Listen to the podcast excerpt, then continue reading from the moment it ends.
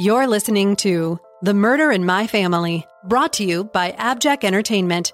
Be sure to check out some of the other great true crime podcasts from this network, including Missing Persons, DNA ID, Beyond Bizarre True Crime, Zodiac Speaking, Scene of the Crime, and Three Men and a Mystery. All of these podcasts are available for you to binge on right now, wherever you listen to podcasts.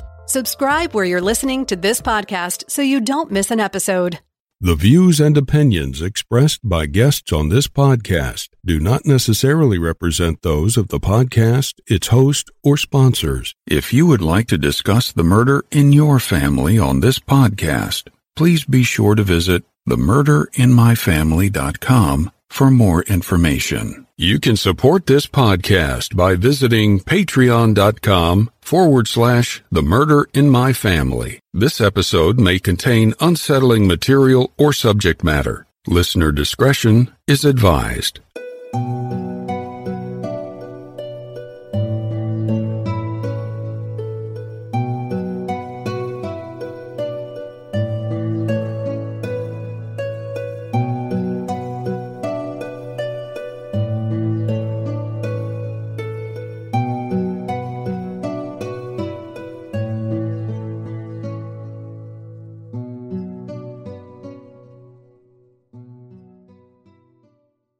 Thank you for joining me for this episode of The Murder of My Family. I'm your host, Mike Morford. In this episode, we'll be discussing the violent and cold blooded murder of a California teenager at the hands of two of his friends. What's most disturbing about this case were the motivations of these two killers. And I'd like to add a special warning to this episode that I'll briefly be discussing descriptions of animal torture. We'll dive into this case after some quick housekeeping. Independent podcasts like this one depend on word of mouth to bring in new listeners. So if you find that you enjoy this show, please take a minute to rate and review it wherever you listen to your podcast. And be sure to introduce a friend to the show and invite them to listen. With your help, The Murder of My Family can continue to grow and reach a new audience. To learn more about the show or the cases we discuss, please visit themurderofmyfamily.com. You can also find us on social media. We're on Twitter with the handle at MurderInMyFam, or you can find us on Facebook by searching for The Murder of My Family. And you can also listen to the show for free on the Spreaker app, and even interact with me by commenting on episodes that I can read and respond to your comments. If you'd like to help support this show through a Patreon donation, it's always appreciated, and you can do so by visiting patreon.com forward slash the murder of my family. Benefits of supporting the show on Patreon may include early and ad free episodes of the show, or bonus content not heard in regular episodes. Support may also include stickers, thank you cards, and more. If you prefer to, you can also support the show through a PayPal donation by visiting paypal.me forward slash the murder of my family. In each episode, I'll give shoutouts to any new supporters. And thank you to all of the supporters that help keep the show growing and improving. One last note please consider supporting any of the sponsors that you hear on The Murder of My Family, the way that those sponsors support the show. It's with our sponsor support that this show can go on and continue to provide a platform to share these stories with you in every episode. Thank you. And now on with the show. Michael Russell was just 15 years old when he was killed. He had just turned 15 less than a month before his tragic and untimely murder. Michael was born to Carl and Kathy Russell. He grew up in San Jose, California, and was attending Santa Teresa High School. He lived with his mom, but his extended family lived close by and stayed very close to him his entire life. And Michael's family didn't call him Michael, but rather he was Mikey to them. From the time he was little, he had a quirky sense of humor. He loved building forts in the living room. He loved video games and was very good at them. He beat everyone he played, including adults, and he'd giggle as he outscored them. According to family, he was a little rascal. He took Taekwondo lessons alongside some of his family. He used to do what he called urban ninja, where he and a friend would do top secret stunts or missions out in public, using things like cardboard and planners to hide behind. As he got older, Michael was into playing the guitar and he wanted to start a band. In short, Michael was a typical teenager, carefree and having fun. He was just at that stage of his life where his voice was starting to get a little deeper. He was growing up, but still a kid, and to all those that knew him, he was thoughtful and kind. On November 10, 2009, at around 6 p.m., teenagers Jae Williams and Randy Thompson went to Michael's home on Comanche Drive in San Jose, California. The three went to Santa Teresa High School together. 15 year old Michael was home alone and he was wearing his pajamas, just lounging, when the two showed up at his door. He invited the boys into his backyard to do things that typical teenagers would do. Their plan was to smoke some pot, but they didn't have a lighter. Michael tried to go back inside to get one, but discovered that he had accidentally locked himself out so he made his way to the backyard shed to try and find a lighter instead. When Michael came out of the shed, 15 year old Jae and 16 year old Randy pounced on him without warning, putting a plan they had made in advance of attacking Michael into action. According to Jae himself, as later quoted in the East Bay Times, the attack lasted a good six minutes, though it must have felt like an eternity for Michael once he realized they were not kidding around. After the attack, Jae felt for a pulse and thought Michael was dead, but just in case, he slit his throat. Two different knives were used in the attack one a regular kitchen knife, and the other was a switchblade. These were later found by one of Randy Thompson's siblings, covered in blood, in the pocket of one of two hoodies that had been hidden under a car in his driveway. The boys were asked about the bloody knife, and Jae told Randy Thompson's parents that he had killed a cat with a knife, as if that was somehow going to be a normal answer. Meanwhile, at about 8:30 p.m., Michael's uncle came to the home to visit, and that's when he found Michael in a pool of blood on the ground. Though he was cold to the touch, his uncle tried desperately to perform CPR, but he couldn't save him. And 15-year-old Michael was pronounced dead at 10:42 p.m. The hunt for Michael's killers was a short one though, and it quickly led police to Jae and Randy.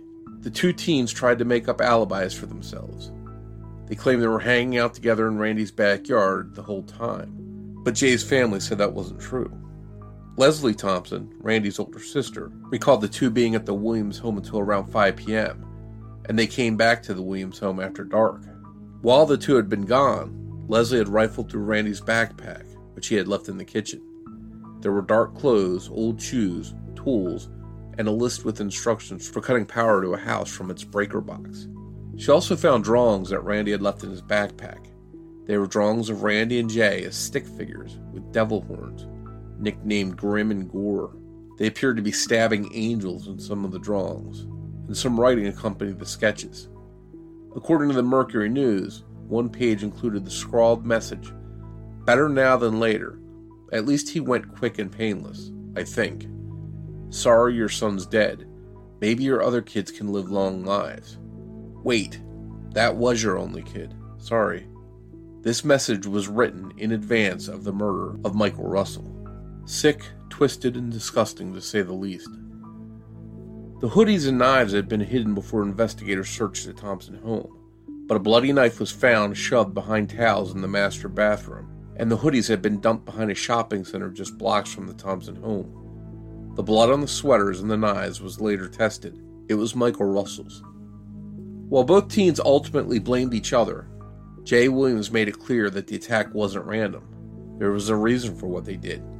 According to the East Bay Times, Jae said that they killed Michael Russell, and I quote here, just because we wanted to. He even admitted that he and Randy had been waiting for the opportunity to attack Michael for about six weeks.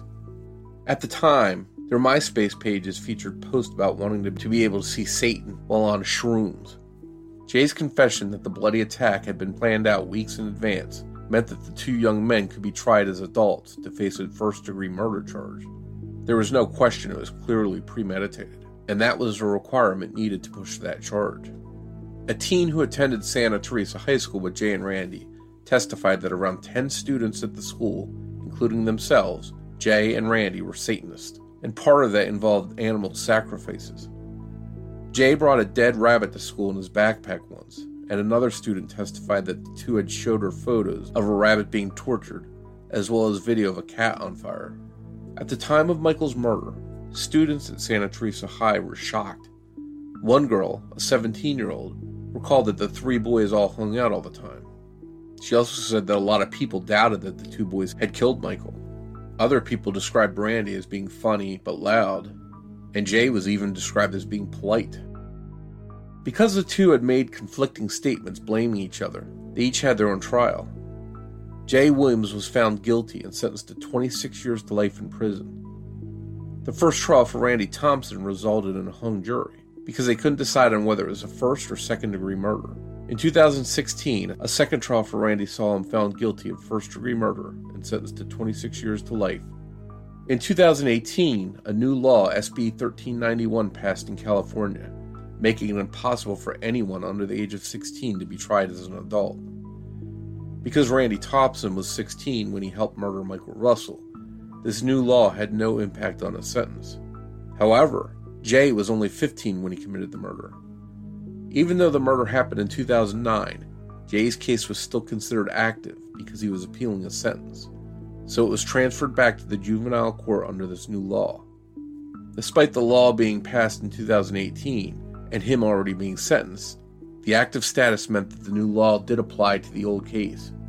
Jae's lawyer believes he's been rehabilitated, and since he's been in prison has earned his high school diploma and undergone therapy. But can anyone that tortures animals and kills a friend just because they wanted to ever truly be rehabilitated?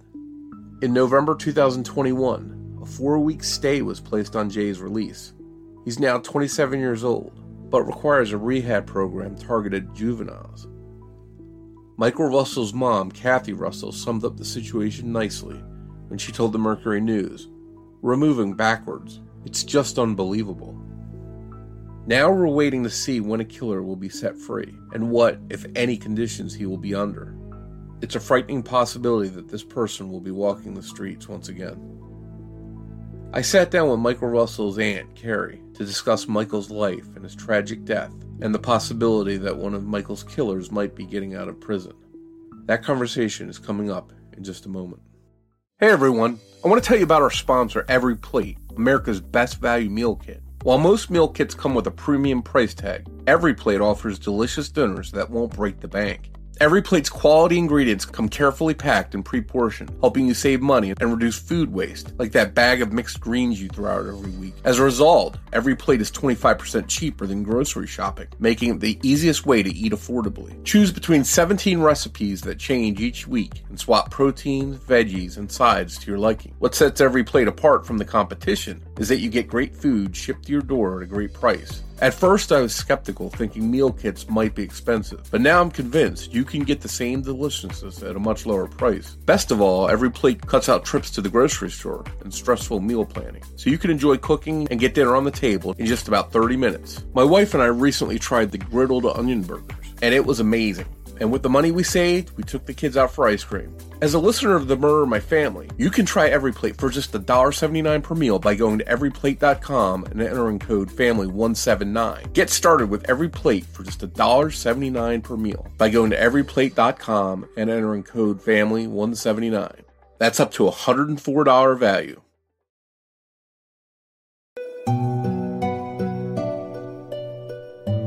Hi, Kari, and thank you for coming on the Murder of My Family to discuss your nephew Michael's case with us. Hi, Mike. Thank you for having me. I'm happy to have you here. And what happened to your nephew, who's just 15, is really disturbing.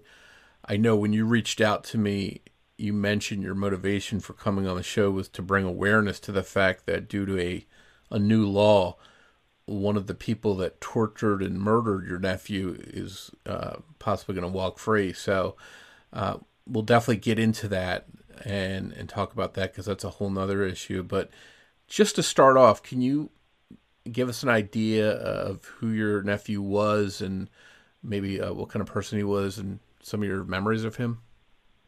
Michael, um, well, he was 15. He um, had just been 15 a little over 20 days. Um, nice, shy kid, soft spoken, loved computers, music, was the kind of kid that wanted to um, have a little garage band, but just never really got around to it. Um, animal lover. He was really close with all of his cousins. Um, he was just the kind of kid that um, I think that he had a hard time making friends, but once he did, he was really sweet and the kind of kid that you trusted, you know. He he, was always the same, just a nice, soft-spoken, um thoughtful, considerate Um, really sweet, funny, great sense of humor. Was there any issues with anyone? Did he have any uh, enemies or any uh, people that you know he had run-ins with, that kind of stuff? No, not at all. Not at all. Never anything like that. Now, when this happened, and, and we're getting a little bit of ahead of ourselves, but when this happened, you found out who these uh, people were that did this to him. Did he know them? Was he friendly with them? And, and did your family know them at all and, and who they were? So they actually turned out to be two classmates. And they were very familiar with him. We just didn't know them. Um, Jae Williams and Randy Thompson um, had been classmates of Michael since junior high. So these weren't two strangers to him. He he knew them. Yeah, he did. Was he on a friendly basis? With did he hang out with them, or was it more of a you know just a, a fellow classmate that he didn't really interact with all that much? So it start, it sounds like they had started to develop friendships over um, over the months before Michael was killed. That they had actually um, had started hanging out at the house of one of the um, of Randy Thompson. He lived closer to the school, so um, it sounds like they were developing a friendship, and definitely Michael trusted them. I think that may have made it easier in the end for them to target him the way that they did. Yeah, which is, is pretty disturbing in itself, some of the details about that. Um, let's go back to the fall of 2009 in November. How did things unfold that ultimately led to Michael's death? So, um, it started about a month a month prior to that. I guess they had been Randy Thompson and Jae Williams had a plan together that they wanted to kill somebody. They just hadn't picked a target. And apparently, when they went to school on November 10th, 2009, they had decided that the person that they were going to kill was going to be Michael. They um, identified him to another friend who just thought that they were talking crazy and didn't believe it. So when they identified Michael, they didn't say anything because they thought that the guys were just, you know, just, you know, sometimes kids say off the wall, mean, you know, trying to make themselves look like tough guys or whatever. So they identified Michael. Nobody knew. Michael went um, home that day, no problem. And um, it was either that day or the day after when um, they showed up at his house to hang out. And it was only about 5 p.m. People had gone out shopping. Michael was home alone. When they knocked on the door, he answered. And what happened after they came in? They um, went into the backyard, and apparently the the three of them were hanging out in the backyard, and um, Randy Thompson and Jae Williams had a maybe like a little signal that they would give each other when they were going to attack. I don't know what that was. I only know that um, Jae Williams testified that at some point they jumped on top of Michael, and Michael thought that they were kidding and didn't realize that it wasn't a game until they started stabbing him. So he he was stabbed and he was he was stabbed several times is that correct? Yes he was stabbed multiple times. Um, they um, stabbed vital organs they um, stabbed him in the neck they basically um, the way that i look at it is they made sure that he wasn't going to get back up uh, just a, a horrible unbelievable attack. It doesn't doesn't sound like two people that were sort of friendly would just do that out of the blue. But uh, obviously, they these were uh, a couple disturbed individuals. Yeah. Did, did they flee the scene? They did. Um, so Randy Thompson lives or lived about a mile and a half away from where Michael lived. Um, they did that and went back to his house. Um, yeah, they did that, walked back to Randy Thompson's house and um, went to go eat dinner at Randy Thompson's house. Like it was no big deal. Yeah. Wow. Yeah. And and who was it that found Michael? His uncle. His uncle came home looking for him and found him in the backyard. And, and he, you know, it was too late. He was already gone. Yeah. And I, that must have been something that he'll never forget finding him like that. Did he call 911 right away? He he did. Um that's really the whole thing is like a horror film. Um later on I would hear the tapes in court. You know, I decided to sit in and hear evidence that um nobody else wanted to hear and that was that was part of it was the 911 tape. And um you hear that kind of thing um, in films and TV all the time, but when it's real, it is um, indescribable how um, bone chilling and horrific it is. And, and it's just been it's been a, just absolutely traumatic and something that stays with you. It's been over 12 years, and it's like all time really does is make it so that you can you survive it, but it really um it's all there right under the surface. Yeah. And I I, I should say that these two boys, Randy and, and Jae, um, they had a history of torturing animals, bullying and setting fires. It's just that we didn't know them, so we didn't find out anything about them until the trial. Yeah, and that's and they were arrested the next day. Well, and that's what I was going to say. So they weren't any kind of criminal masterminds that got away with this. Uh, the the police closed in on them pretty quickly. How were they uh, identified by police as the ones that did this, and and um, how did that go down? Uh, so that's a story in itself. So Randy and Jae went to Randy's house. Um, Randy's sister Leslie, um, who they were all around the same age, she had a friend um, spending the night at her house, having a sleepover. So Randy and Jae stashed the knives that they used in um, in their hoodies and then put them under the tire of a vehicle. Well, the older brother came home to have dinner with his family, and he not knowing what these hoodies were, brought them in the house and he's like, Hey, who do these belong to? And he notices that they're kind of heavy and shakes them and um, reaches into the pocket and pulls out an eight inch butcher knife that is bent and bloody in front of everybody. And the family still didn't call the police.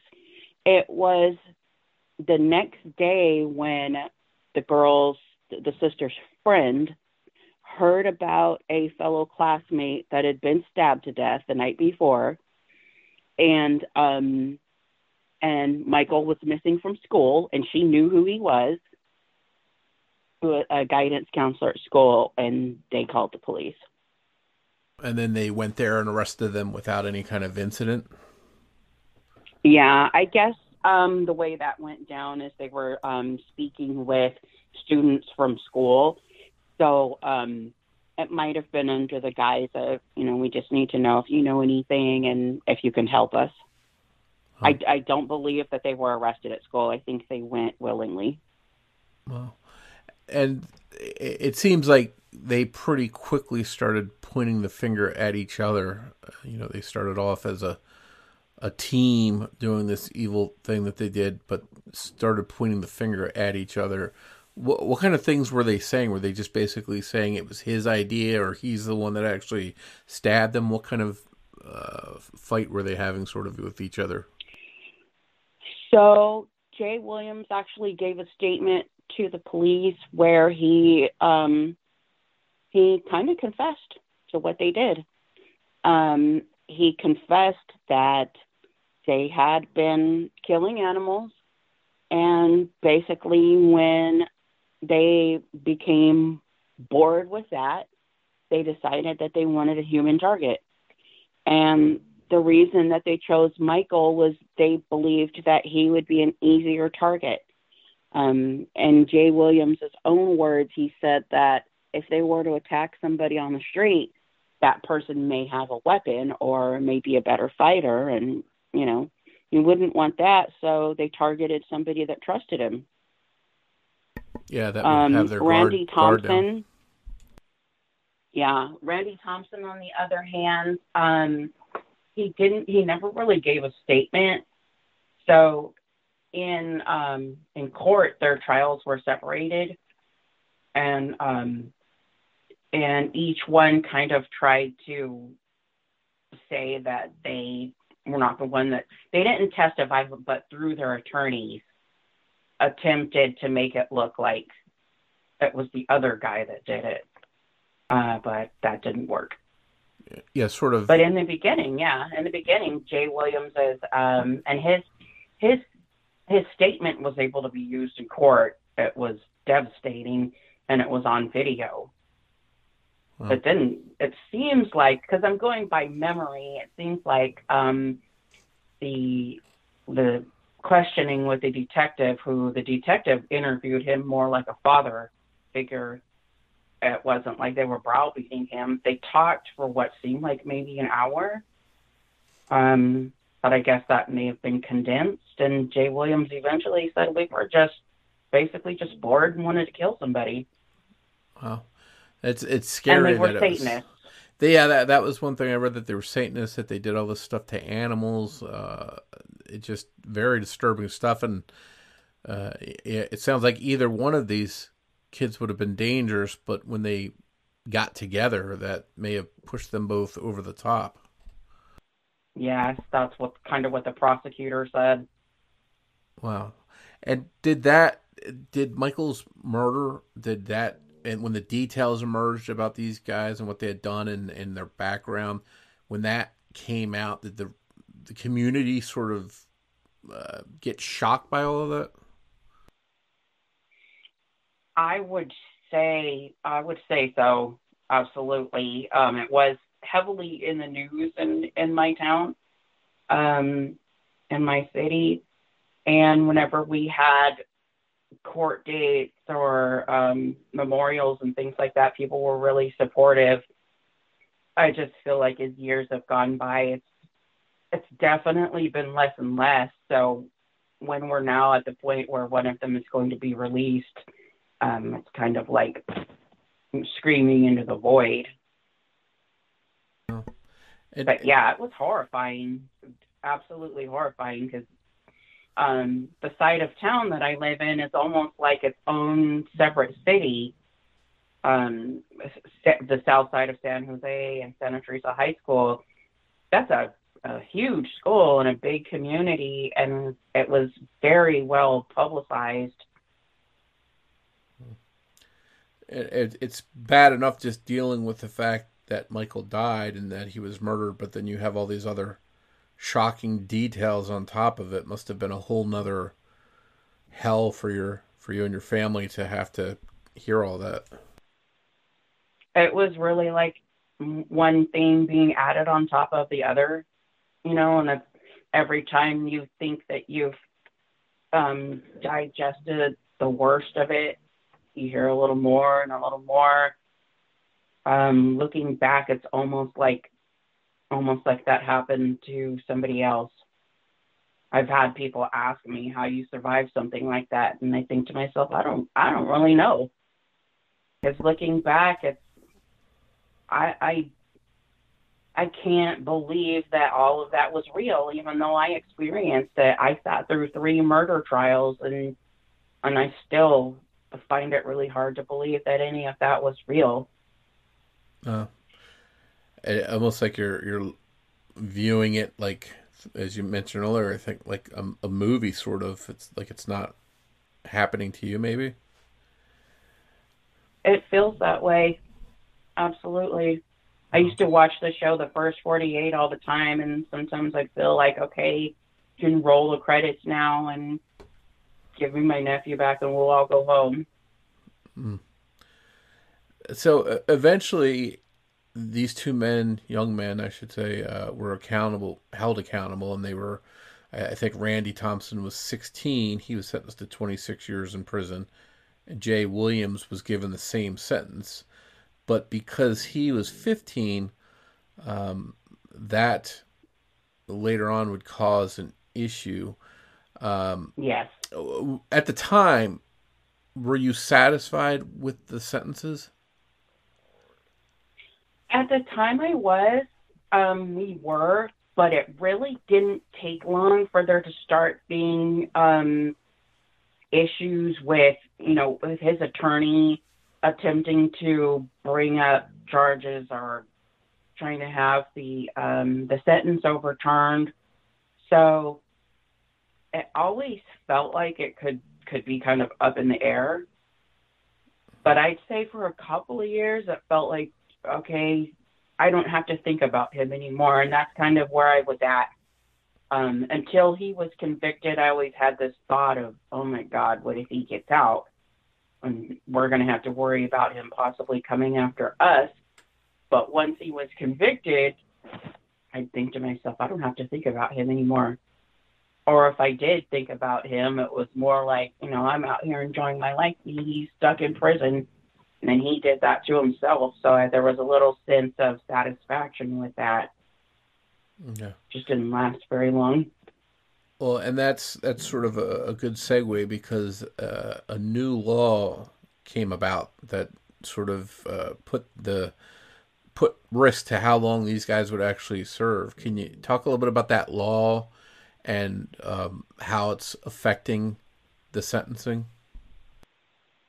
Sure, it's um, Senate Bill 1391, and what that has done has made it so that anyone under the age of 16 can no longer be tried as an adult in California, no matter what they do. And um, I guess if the case was still going through the appeals process, uh, they're still eligible, although we believe that cases that have already been, you know, gone through the appellate system will probably eventually, um, these people will be allowed out so you actually have people who are in their 40s who are being sent back to the juvenile justice system to have their cases looked over and possibly be let out after having committed absolutely horrific crimes. And um, so Senate Bill 1391 is what's given um, is giving Jae Williams his freedom back. Wow. Because that's... he was 15 at the time. Yeah, and I I understand. You know, I'm not an advocate one for one side or the other, but I I can understand why people would make the point that someone's younger when they commit this crime, they wouldn't be sentenced to the same sentence as someone who's over 18. I can see that part of the argument, but I think it's clear by that age, 15, 16 years old, you know right from wrong. You know you're not supposed to murder someone. That's pretty common sense. So that it's a pretty weak argument that they because they're you know just under 16 that they shouldn't be held to a pretty serious sentence um, right. because they should know right from wrong and that's that's uh, I can see how you would be outraged by that. Yeah, and my thoughts about that is it's fine that they want to um, reevaluate and and take extra care when it comes to younger people, but let's not let's not just say, okay, well, he's under 16, they cannot, and then you know they've got this whole host of things that they can't do. Um, I, I think it's insane that they don't factor in what they've done. Because my whole thing is, I don't, I don't believe that all crimes are the same um, we do have to take into account how old they are. But if you don't take into account what they've done and a, a history of violent crimes or a history of animal torture and think that you're going to turn somebody out, you know, around in a matter of, of years, that's just not what evidentially that's not what we what we know. That's why we started trying minors as adults in the first place. Especially in California, we had a a serious problem with youthful offenders that were committing horrific acts and there wasn't really an appropriate way to deal with them. So they had to try them as adults and it's kind of like people over the years we we get um short sighted and forget that and now we're sitting here with this. Yeah. And it's a it's a one of the worst. It's a it's a timely situation because I think California right now is getting a, a reputation in a lot of circles for being soft on crime. Do you think that sort of played into it that they're they're making laws that are that are not being as hard as they should towards criminals? Absolutely. Uh, yes, do you, I do. And is there any way to stop or overturn this law? Is there any kind of pushback against it? Um, it's gone through the appellate process. We we tried. First, we tried to when when Jerry Brown was still um, the governor. We tried to get a meeting with him. Uh, he wasn't having having it. Um, and then along with other families, we some of them went through the entire court process. Well, everybody has, all the way to the California Supreme Court, and um, some cases, a, a few cases actually, the the court said, okay, it's unconstitutional in this case, but um, in our case, it's been upheld. So we're we're doing the fighting that we can. It's just being met with a lot of resistance um, from California senators, and I do think that it's because they they um, have this attitude of being of redemption, of leniency, of um, giving people treatment and second chances, and all of that is great on paper. I'm not against that at all, but I just think it needs to be applied appropriately. Sure. And and I'm curious, what would the sentence have been back then for someone that wasn't tried as an adult, the same kind of crime? Um, actually, very similar to um, what he's faced now. About about ten years.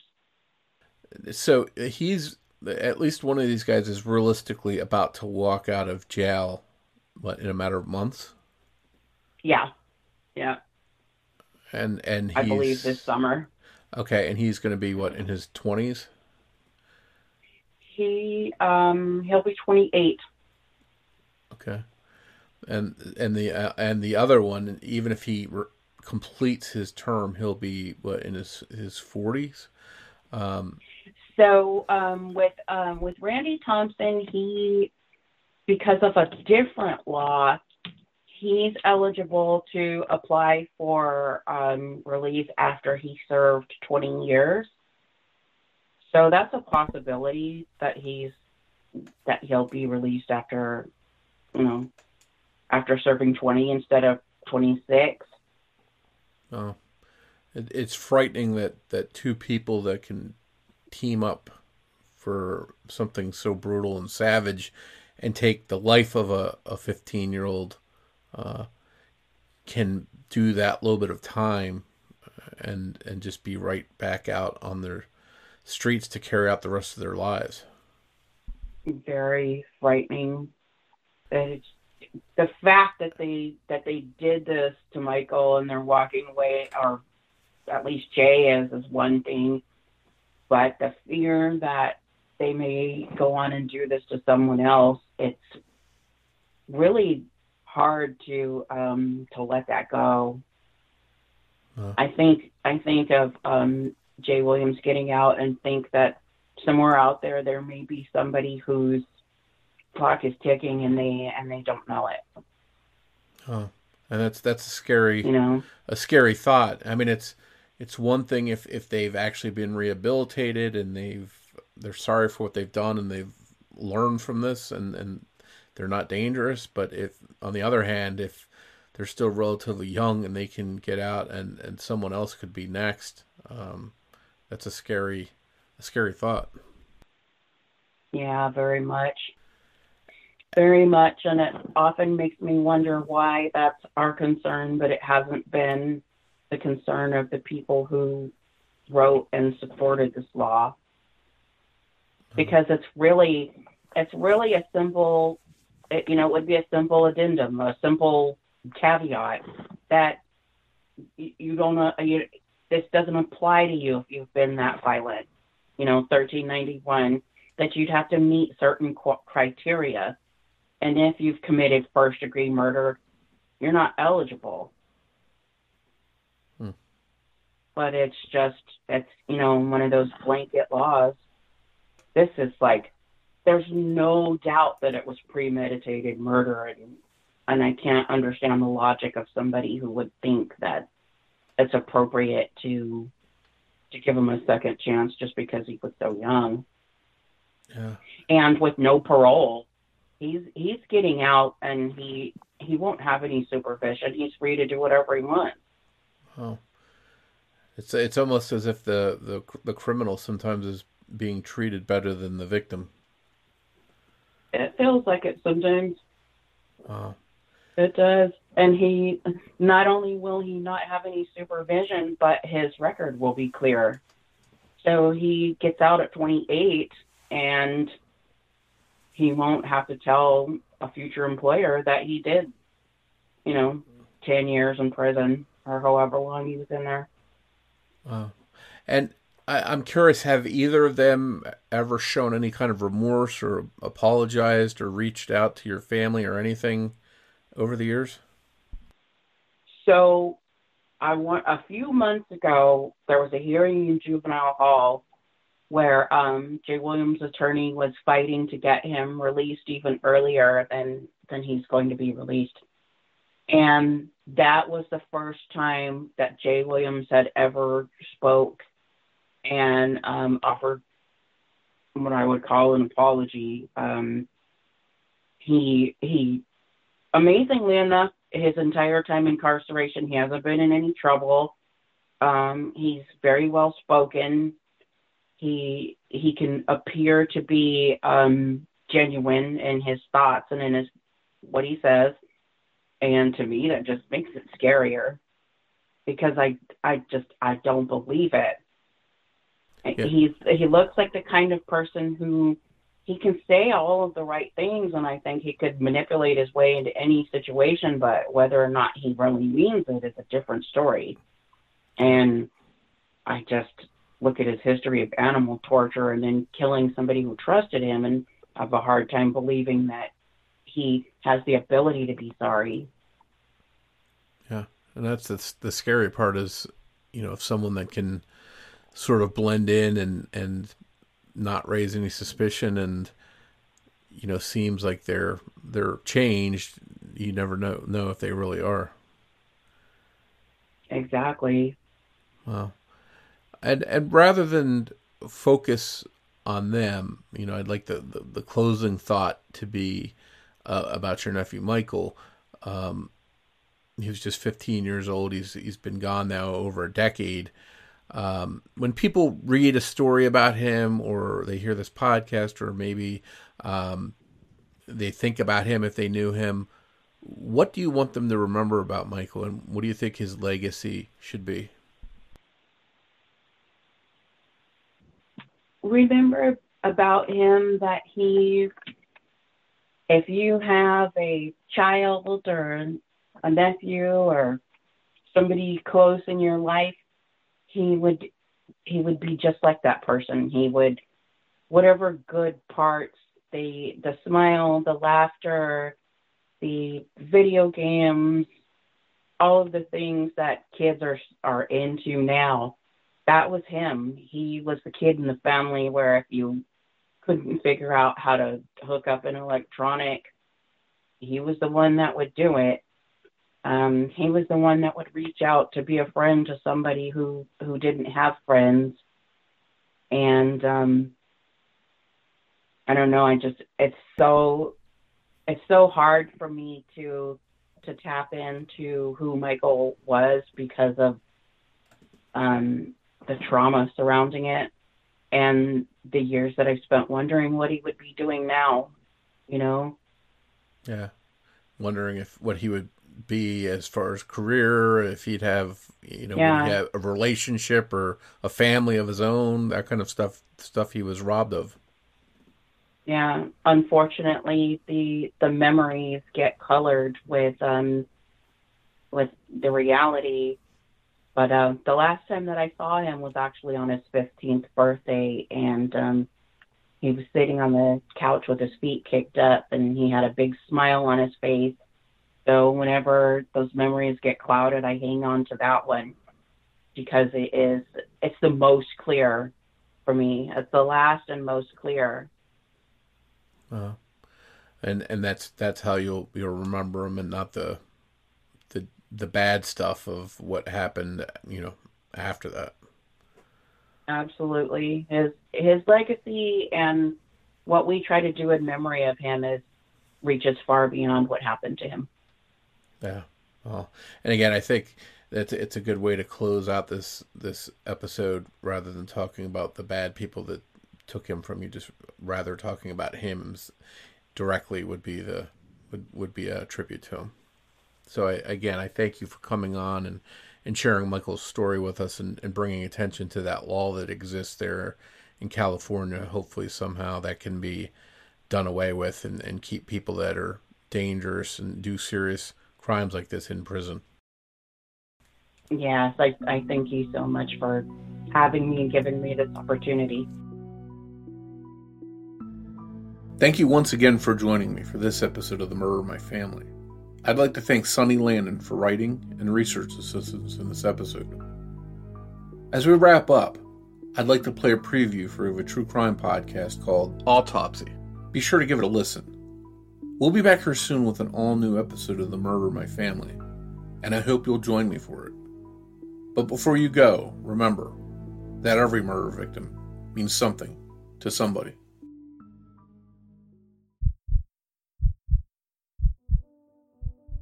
Hello, friends and neighbors. I am your friendly death investigator, host of the podcast Autopsy. Autopsy is a show where we take real autopsy reports from popular cases and some not so popular and break down the information discovered by pathologists and how it all led to their final determined cause and manner of death. Think of us as an addendum to many true crime podcasts you may already be a listener of. Every month we release a new episode and then a more informal discussion episode follows halfway through the month. We are available on virtually every platform iTunes, Spotify, Stitcher, and even YouTube. So check us out. Now, back to your regularly scheduled program.